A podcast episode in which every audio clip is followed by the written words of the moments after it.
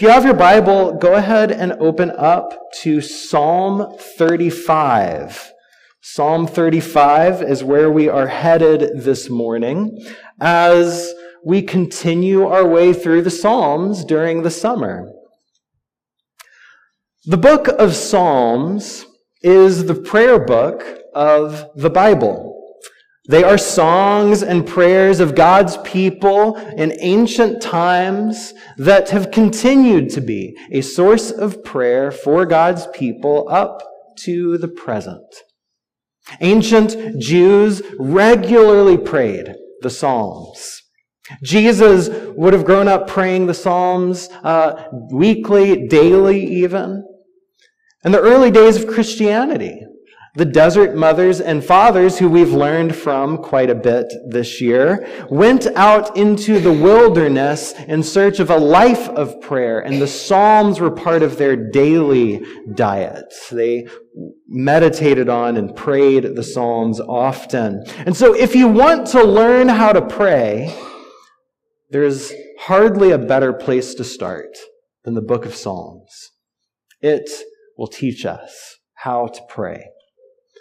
But I'll warn you, learning how to pray is not for the faint of heart.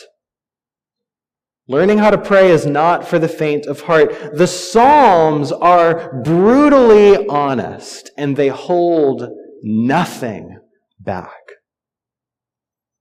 You see, religious people are often tempted to imagine prayer and life with God as some sort of peaceful, Zen-like state of transcendence. And occasionally, we may have experiences like that, which are wonderful.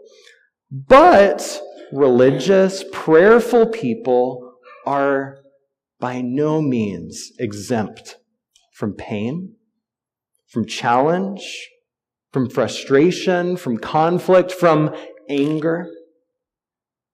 And any religion that does not address these experiences is merely a pseudo-religion. But biblical faith is one that intimately knows pain, injustice, warfare, persecution, and crucifixion. So how do we pray when we're angry? This morning, many of the songs we have sung have mentioned this theme of enemies, right? So shall I be saved from my enemies. When the enemy presses in hard. How do we pray when we are confronted by enemies? How do we pray whenever we are angry?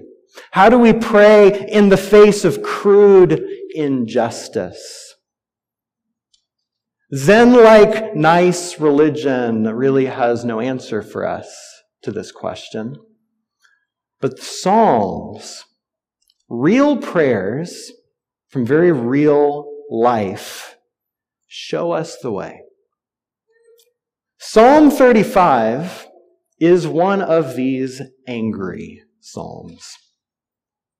It uses all kinds of images to express anger at perceived injustice. There are images from the battlefield, images from the hunt, images from the courtroom. And in each instance, the psalmist cries to God not only to be rescued from these pursuing enemies, but also for God to put these enemies in their place. And so as we read, I want you to watch for these different images that the psalmist uses. I want you to pay attention to the feelings the psalmist expresses. And I encourage you also to pay attention to your own feelings in response to the words of this psalm. Do you resonate with them at all? Or do they make you feel uncomfortable? Let's read Psalm 35. Contend, Lord, with those who contend with me, Fight against those who fight against me. Take up shield and armor, arise and come to my aid.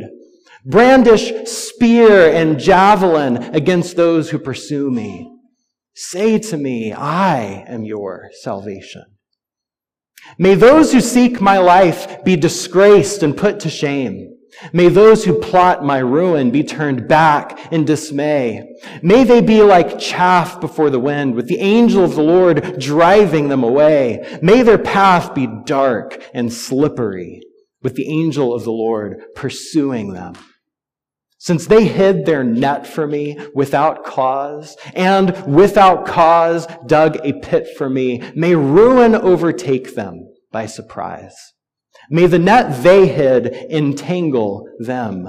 May they fall into the pit to their ruin.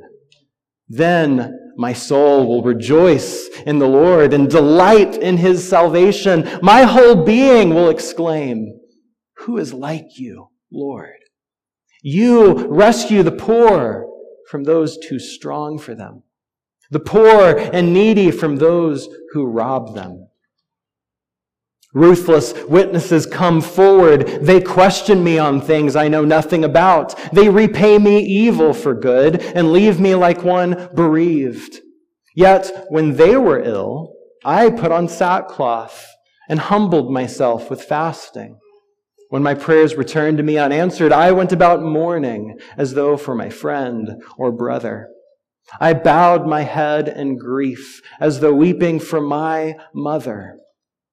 But when I stumbled, they gathered in glee. Assailants gathered against me without my knowledge. They slandered me without ceasing. Like the ungodly, they maliciously mocked. They gnashed their teeth at me. How long, Lord, will you look on? Rescue me from these ravages, my precious life from these lions. I will give you thanks in the great assembly. Among the throngs, I will praise you. Do not let those gloat over me who are my enemies without cause. Do not let those who hate me without reason maliciously wink the eye. They do not speak peaceably, but devise false accusations against those who live quietly in the land. They sneer at me and say, "Aha, aha, with our own eyes we have seen it." Lord, you have seen this.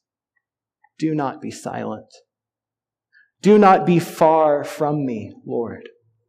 Awake and rise to my defense.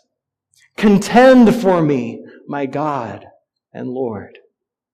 Vindicate me in your righteousness, Lord, my God. Do not let them gloat over me. Do not let them think, "Aha, just what we wanted," or say, "We have swallowed him up." May all who gloat over my distress be put to shame and confusion. May all who exalt themselves over me be clothed with shame and disgrace. May those who delight in my vindication shout for joy and gladness. May they always say, "The Lord be exalted, who delights in the well-being of his servant." My tongue will proclaim your righteousness, your praises all day long. This is the word of God for the people of God. Amen. Let us pray. O Lord, we thank you for the gift of your word. And we thank you for these psalms that teach us how to pray. And do not hold back from any human experience. Lord, I pray that as we consider the words of your scripture together this morning, that you would sharpen our minds and soften our hearts, that we might know you and love you. We pray this in Jesus' name. Amen. Amen. All right, real quick, before we keep going, how are you doing? How does this psalm make you feel? How does this psalm sit with you? My guess is that there are at least two different kinds of reactions to this kind of psalm. Some of you may very well be saying, finally, someone finally got honest and said what we all really feel, right?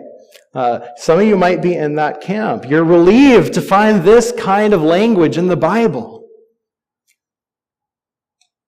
Others, though, may feel a bit uncomfortable. Language like this seems wrong, seems sinful, certainly seems unchristlike. Language like this seems out of place in the Bible. And if that's you, you're not alone. Many throughout history have had this kind of response to these angry psalms. But what I want to suggest, and I'm talking to myself as much as anyone else here, what I want to suggest is that if the anger of this psalm makes you uncomfortable, it's because your own anger makes you uncomfortable. We avoid the anger of this psalm because we've gotten so used to avoiding our own anger. We suppress the anger of this psalm because we've gotten so used to suppressing our own anger. But psalms like this show us the importance of not denying, but entering in to anger. And most importantly, bringing it to God. So as we reflect on this psalm this morning, I really want to consider how it shows us to relate to God, to others, and to ourselves in the midst of anger. How does the psalm show us to relate to God, to others, and to ourselves in the midst of anger?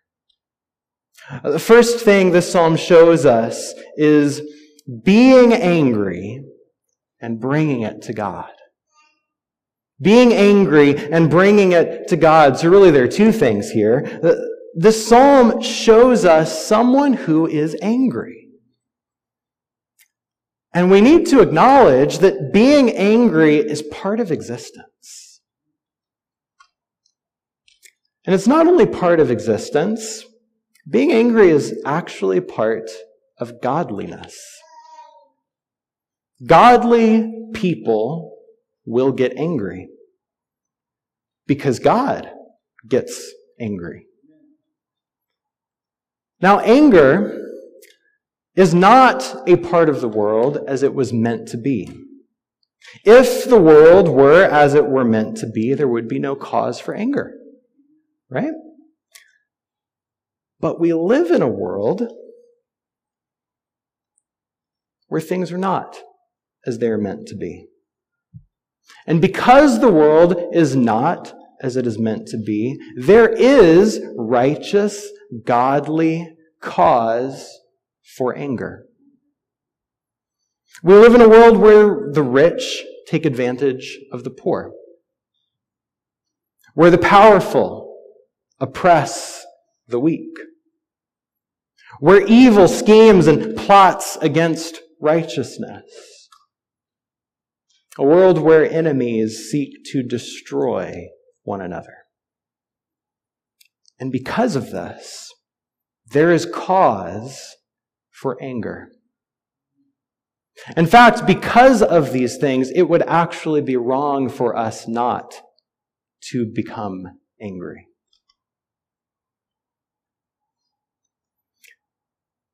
Eugene Peterson writes about psalms like this that anger or hatred, when prayed, leads us to see a God of justice. And a God who is angry about injustice. There's cause to be angry. Karl Marx famously described religion as the opiate of the masses. Have you heard this before? religion is merely a drug, right? It just subdues people. It offers them escape from reality, the trials of existence. And you know, he may have been right about that to some extent, because there are certainly ways that people use religion as a substance for escape. Religion is a way to kind of deny reality.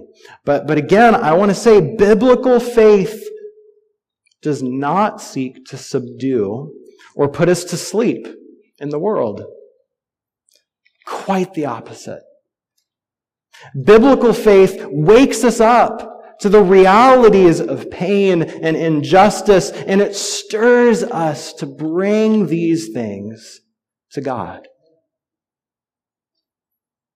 And this is important, right? This is the next part of it. Being angry is part of reality, but bringing it to God is what this psalm shows us. Because on the opposite side of avoiding anger, which we're often tempted to do, we find idolizing anger, another temptation, right? Everything becomes about being angry. We're swallowed up with bitterness, right? I mean, this is the world we live in. So much of news and headlines and social media is simply primed to provoke outrage. People are addicted to it. Like, there's actually a kind of addiction that our society has to perpetually being angry at one another. And we've only gone deeper and deeper into that as a society over the last several years. Right? So on the opposite end of avoiding anger is idolizing and worshiping anger, where our whole existence is consumed with anger and bitterness, which eventually will give way to violence, either erupting in physical violence that literally pushes people around and causes physical harm, or a kind of social, mental violence, using words to cut people down and cause harm. But the psalmist, though he gets angry, does not give in to it. The psalmist, though he gets angry, is not consumed by it, but rather brings this anger to God and trusts God to act and make it right. As we have just sung, the battle belongs to the Lord, not to us. And so, yes, we should get angry, but we need to bring this anger to God. Look throughout the psalm. Verse 1, contend, Lord, with those who contend with me. Fight against those who fight against me. The psalmist acknowledges his anger, but he entrusts it to God. Again, verse 17, how long, Lord, will you look on? Rescue me from their ravages, my precious life from these lions. He acknowledges his anger, but he entrusts it to God. Verse 24, vindicate me in your righteousness. Lord my God, do not let them gloat over me. He acknowledges his anger, but he entrusts it to God. Over and over and over again, this psalm shows us how to resist anger avoidance and anger worship, by being angry and bringing it to God. Do you think it's okay to bring your anger to God? Or do you feel like you need to clean yourself up when you go to God? Put on, all of your niceness. If that's how we've been taught to pray, we have not learned to truly pray, as the Bible shows us. We're to acknowledge our anger and bring it to God. It's this very principle that Paul references in Ephesians 4:26 when he writes, be angry and do not sin, right? Be angry, but don't sin. Don't be consumed with it. We bring it to God. We are not called to avoid our anger or deny the things in the world that ought to make us angry. Rather, we are to be angry and bring it to God. So this is how we relate to God in our anger. Bringing it to Him, entrusting it to Him. And so how shall we relate to others in the midst of anger? How do we relate to these enemies? Well, right in the middle of this psalm, we get a glimpse of how this psalmist is relating to these enemies, beginning in verse 13. When they were ill, I put on sackcloth and humbled myself with fasting. When my prayers returned to me unanswered, I went about mourning, as though for a friend or a brother. I bowed my head in grief, as though weeping for my own mother. The psalmist shows care and compassion toward these enemies. When bad happens to them, the psalmist grieves. The psalmist has fasted and mourned in all the traditional ways that they would in that culture. This is precisely how we are to tend and treat those with whom we are angry, those with who we identify as our enemies. You see, when we are angry with others, when we identify others as our enemies, we have a tendency to vilify them, right? We have a tendency to press them into a one-dimensional person who's simply evil and wrong. Again, this is the source of so much of our culture's addiction to outrage. People aren't three-dimensional.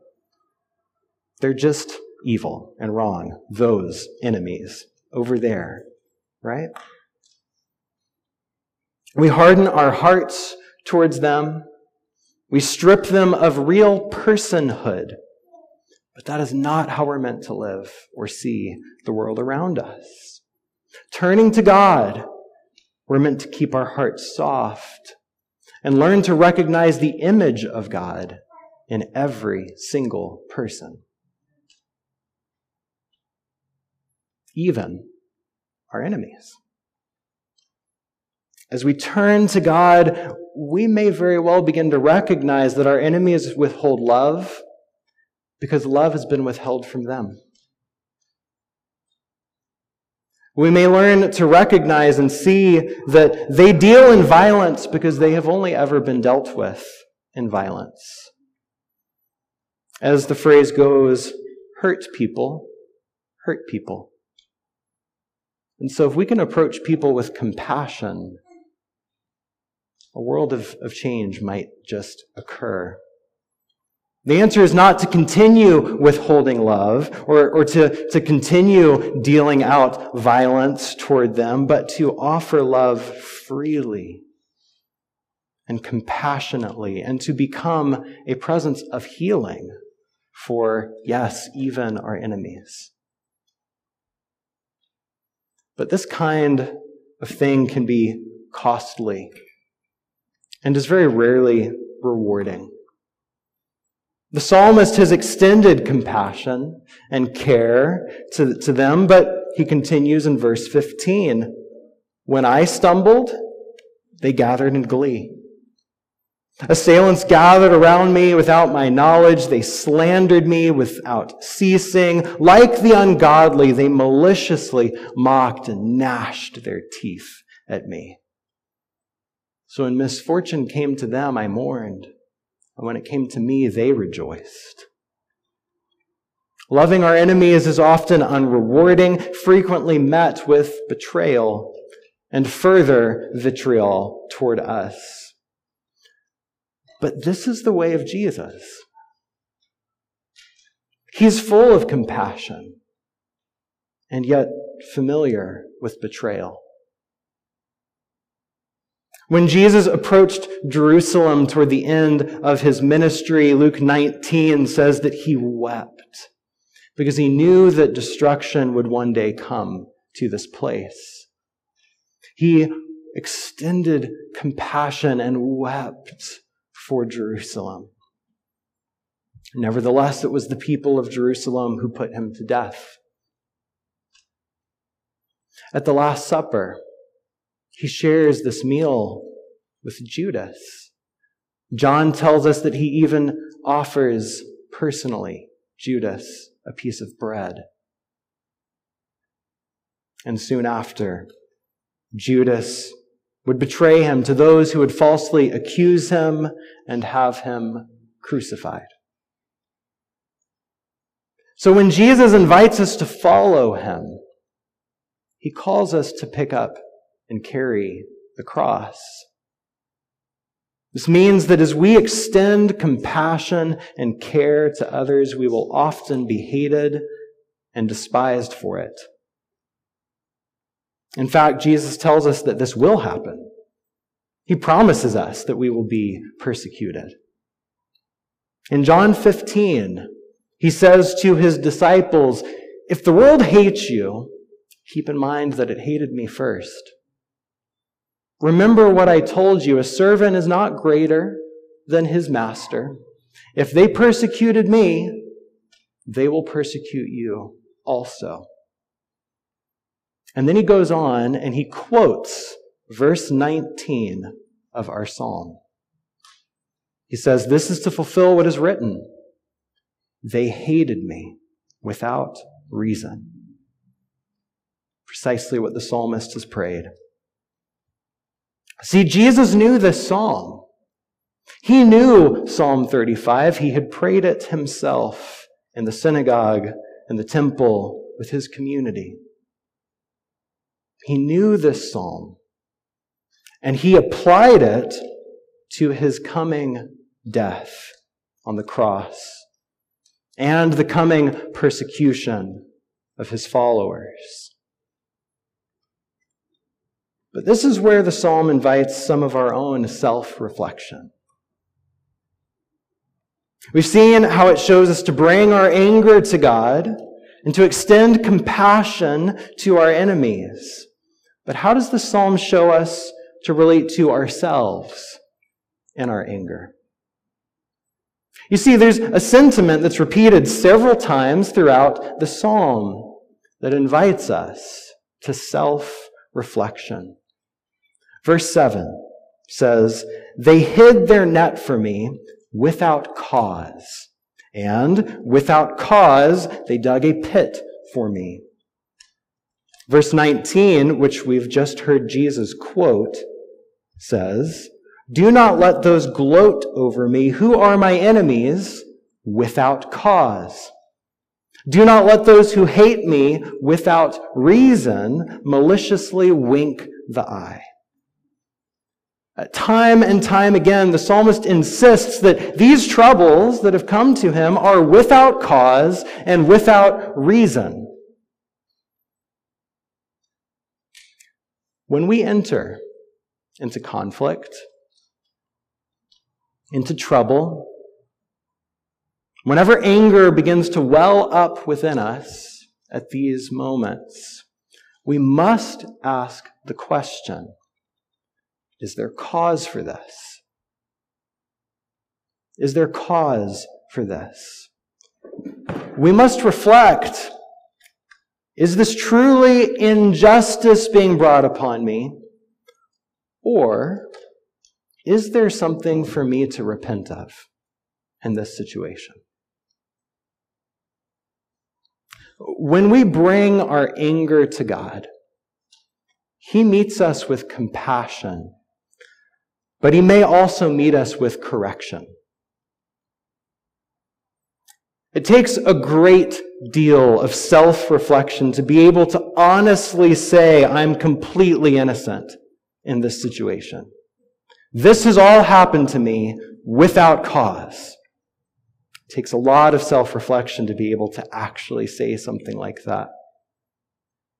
Rarely would something like that ever be true of any one of us, because we have often contributed a great deal to our own troubles. We've often contributed a great deal to our own conflicts, right? The Old Testament scholar John Golden Gay says of this psalm, "It will be possible to pray this way only if we can truly claim, as the psalm does, to have lived with integrity in one's relationships with other people, and specifically with one's attackers." The psalm thus drives us to examine ourselves before we dare pray this way. So before we pray for righteous vindication, we must pray humble confession. And as we pray for God to deliver us from our enemies, that often includes God delivering us from ourselves.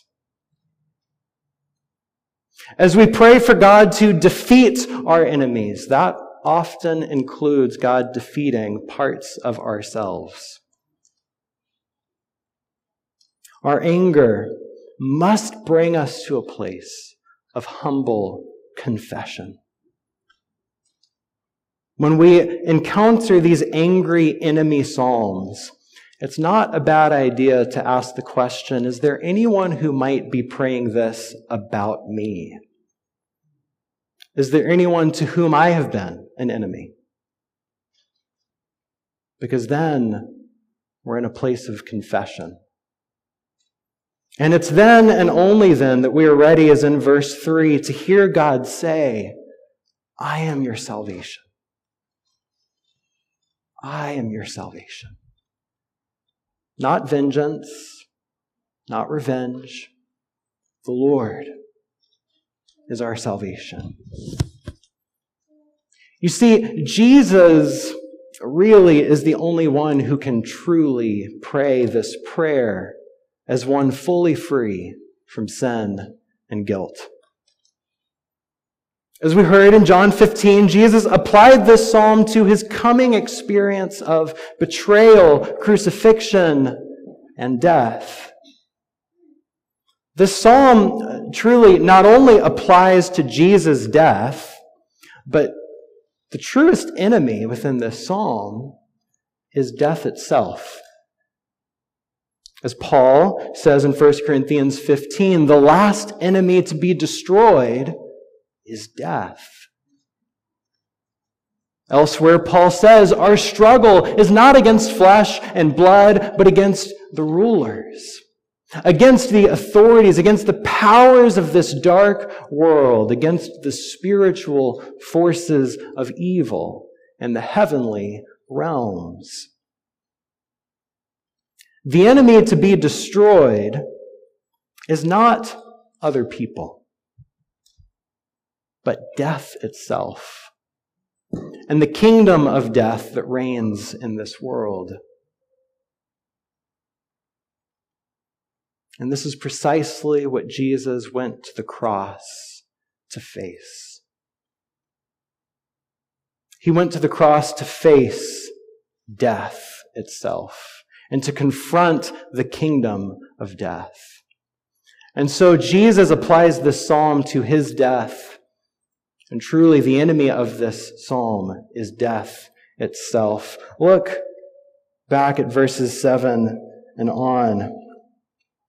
The psalmist says, since they hid their net for me without cause, and without cause dug a pit for me, may ruin overtake them by surprise. And then he twists it around and says, may the net that they hid entangle them. May they fall into the pit to their ruin. What does it look like for death to fall into its own pit? What does it look like for death, instead of bringing death upon others, to bring death upon its own self? This is exactly the image we have in Revelation chapter 20, where we're told that death and Hades will be thrown into a lake of fire. Revelation shows us the day when death will fall into its own pit, when death itself will die. And there is a word that we have for the death of death. It's resurrection. When death dies, we have resurrection. And that is exactly what came as Jesus went to the cross. As Jesus went to the cross, the enemy to be confronted was death itself and the kingdom of death that reigned in this world. And Jesus would see that kingdom overthrown. Jesus would see death itself put to death, and the beginning of that is his own resurrection. This is the promise that we all have. And this leads us to rejoicing. It's exactly where the psalm goes. As it continues, verse 9, "Then my soul will rejoice in the Lord and delight in his salvation. My whole being will exclaim, 'Who is like you, Lord?' You rescue the poor from those too strong for them, the poor and needy from those who rob them. You rescue the one who is crucified from death, and you bring about resurrection." Again, the psalm rejoices in verse 18, "I will give thanks to you in the great assembly. Among the throngs, I will praise you." And finally, the psalm ends with words of praise. "The Lord be exalted, who delights in the well-being of his servant." And the psalmist concludes with confidence. "My tongue will proclaim your righteousness, your praises all day long." Jesus has destroyed the ultimate enemy, and we await the day for its final destruction. The kingdom of death has been overthrown, and we continue to pray for the kingdom of God to come on earth as it is in heaven. And so, with confidence, we too can join the psalmist praying, "My tongue will proclaim your righteousness, your praises all day long."